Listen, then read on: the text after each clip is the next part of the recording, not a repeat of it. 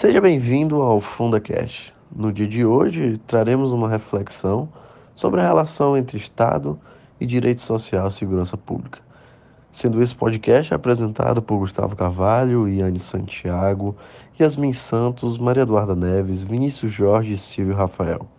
Podemos, podemos falar que o direito à segurança pública está previsto no artigo 6 da Constituição Federal de 1988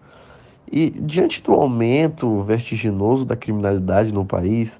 que causa um grande sentimento de segurança na própria população, de sair de casa com medo de ser assaltado, de sair de casa com medo de sofrer uma tentativa de latrocínio ou até uma tentativa de assassinato e ter medo dos seus bens serem roubados por, por terceiros, a garantia da segurança pública ela passou a constituir uma das atribuições prioritárias do Estado brasileiro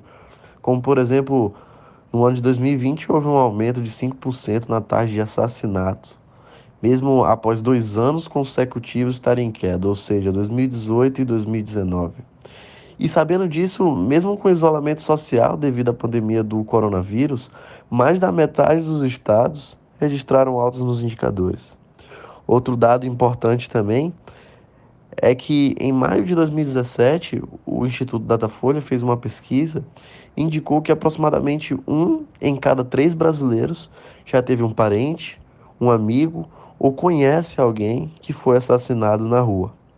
Outra pesquisa também desse mesmo instituto indica que três em cada quatro brasileiros afirmam, tem, afirmam tem, ter medo de ser assassinados ou assaltados. Então, é uma situação de insegurança que assola toda a população, e a segurança pública, ela é sim um direito fundamental previsto no artigo 6 e também previsto no artigo 144 da mesma Constituição. Então, iremos analisar nesse podcast um pouco mais sobre essa relação entre o Estado e o direito social à segurança pública. Meu nome é Vinhos Gabriel e irei falar sobre as causas da insuficiência das políticas de segurança pública no Brasil. É, bem, como o Gustavo apontou anteriormente, a, a segurança pública é um direito fundamental garantido por meio de dispositivos legais que, desse modo, é, garante que todo cidadão é, possui acesso a, a, a, tal direito. Entretanto, nos últimos anos, ficou evidente que o direito fundamental à segurança pública vem sofrendo é, uma crise, onde, onde essa crise é, está relacionada, a causa dessa crise está relacionada com a precariedade do sistema penitenciário brasileiro, em que um dado apontado pela BBC revelou que as rebeliões em várias unidades prisionais do Brasil, é, nas primeiras semanas do, do ano de 2017, é, provocaram mais de 130 mortes é, entre os presidiários, evidenciando assim a precariedade do sistema penitenciário brasileiro. É, além disso, existem muitas guerras e facções é, dentro dos presídios, gerando cada vez mais, violências, mais violência é, entre os presos. Outro fator importante de ser ressaltado é a falta de recursos. É, segundo o Anuário Brasileiro de Segurança Pública de 2016,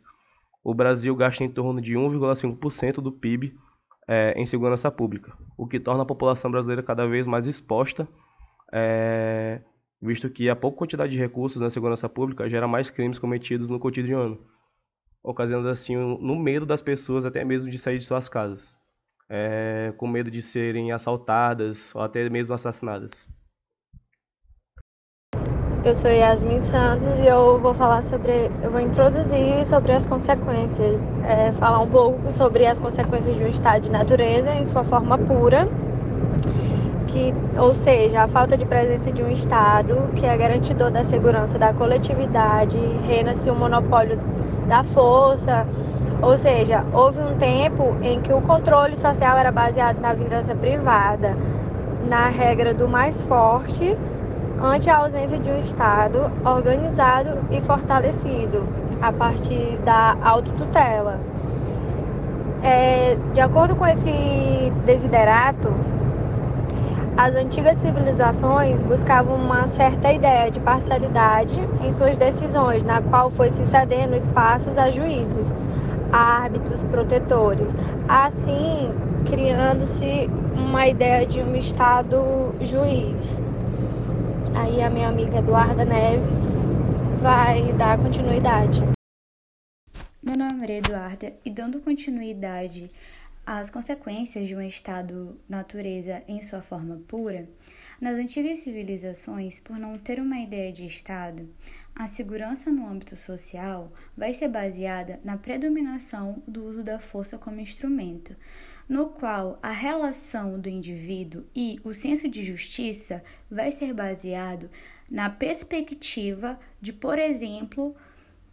Sócrates, Platão e Aristóteles, pois eles são os principais responsáveis pelo pensamento daquilo que seria justo na antiguidade, fazendo relação com o que seria justiça e uma ligação de justiça com o ramo jurídico, é possível exemplificar a prática dessa contextualização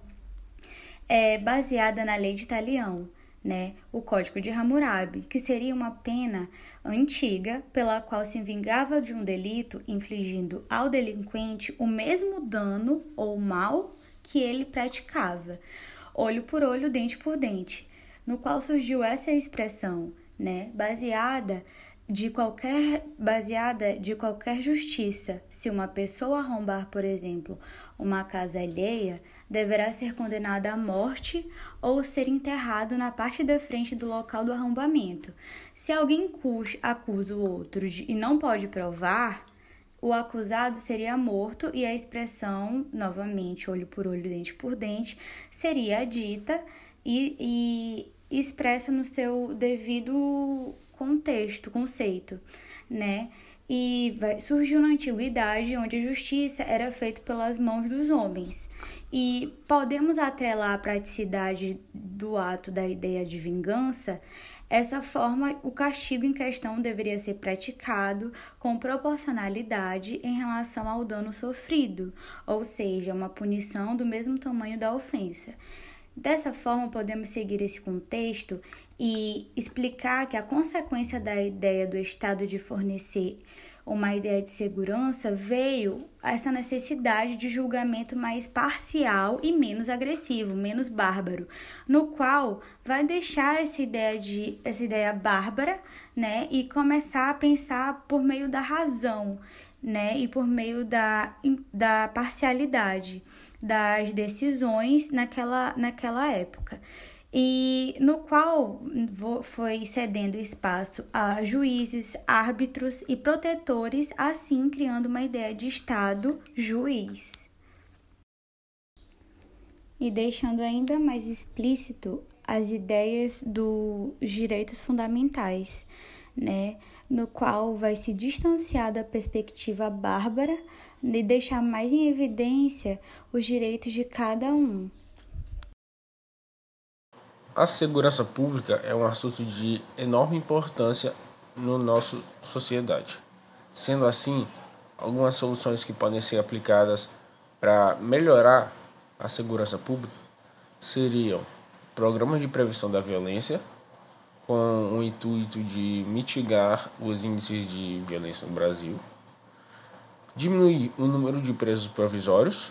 para assim evitar a superlotação em presídios, adotar a aplicação de penas alternativas, também como forma de reduzir o número de detentos nas prisões, é, a redução e prevenção de crimes violentos, a melhorar a efetividade e eficiência do, do trabalho policial, para também assim é, fazer com que a segurança nas cidades sejam melhores e também é, melhorar a efetividade policial. Bom dia, meu nome é Silvio Rafael e eu vou falar sobre possíveis soluções sobre políticas de segurança pública. Em primeiro lugar, eu vou falar sobre que a reforma do modelo policial a falta de integração, de capacidade, de planejamento e de eficiência das polícias no Brasil são totalmente evidentes. A gente vê um, um número de policiais totalmente despreparado para agir com as diversas situações. Por exemplo, um caso que posso tocar aqui é um caso do, do Exército Brasileiro, que sem identificar o carro, efetuaram 80 tiros contra uma família, entende? E ainda mais, a gente ainda pode falar, o índice de confiança na justiça do FGV demonstrou que 70% das pessoas não confiam na polícia. E para combater a violência de forma efetiva, é preciso investir em polícias integradas de ciclo completo que atuem na prevenção e investigação de forma integrada, com controle externo forte e autônomo.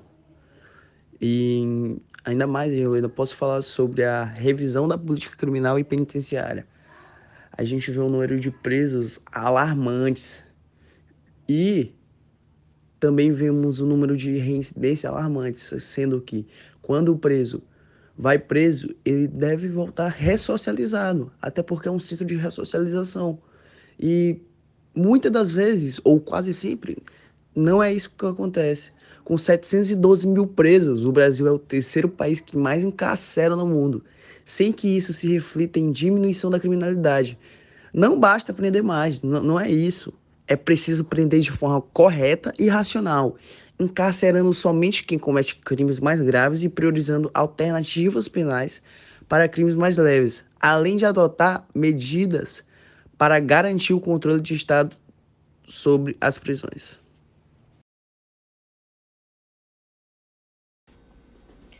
Eu sou Yane Lima Santiago e após serem vistas ali as possíveis decisões, eu vou abordar um pouco sobre a solução que foi priorizada.